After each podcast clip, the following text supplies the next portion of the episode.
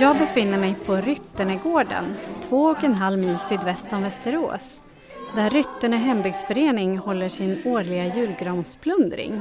Jag har träffat Carl Gustav Karlsson, även kallad CG, som är en av föreningens omkring 230 medlemmar. Det börjar ju året med julgransplundring och nästa aktivitet är årsmötet.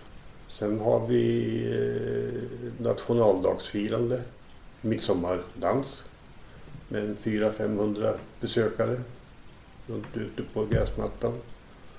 Vi har veteranrally på sommaren. Vi besöker Gunnar Maskål Silverstolpestenen och läser dikter på hans dödsdag varje år med en liten kopp kaffe och ett litet samkväm med minnesstenen borta i Stora Åsby.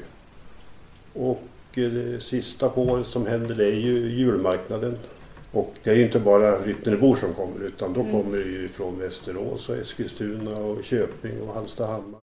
CG har varit med sedan starten i mitten på 1980-talet.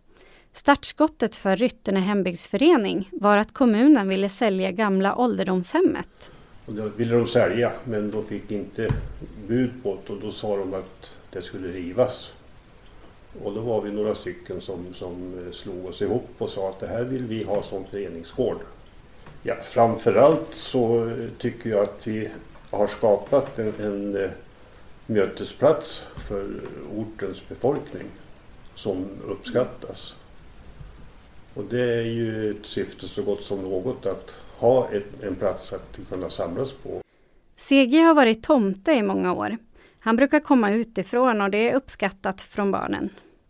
Ungarna de är ju som galna när de ser tomten titta in genom fönstret. Några danser runt gran och sen kastar vi ut gran och sen blir det ju en göttepåse förstås. En av besökarna på julgransplundringen var Annika Lundmark med sitt barnbarn William, två och ett halvt år. Jo, men det gäller att passa på och stödja de här som vill hålla på och ordna sådana här saker ute i landsbygden. Det är första gången för oss. Barnen har varit lite för små förut så att... Hur upplever ni att det har varit då, den här första gången? Det är jättetrevligt, det är det.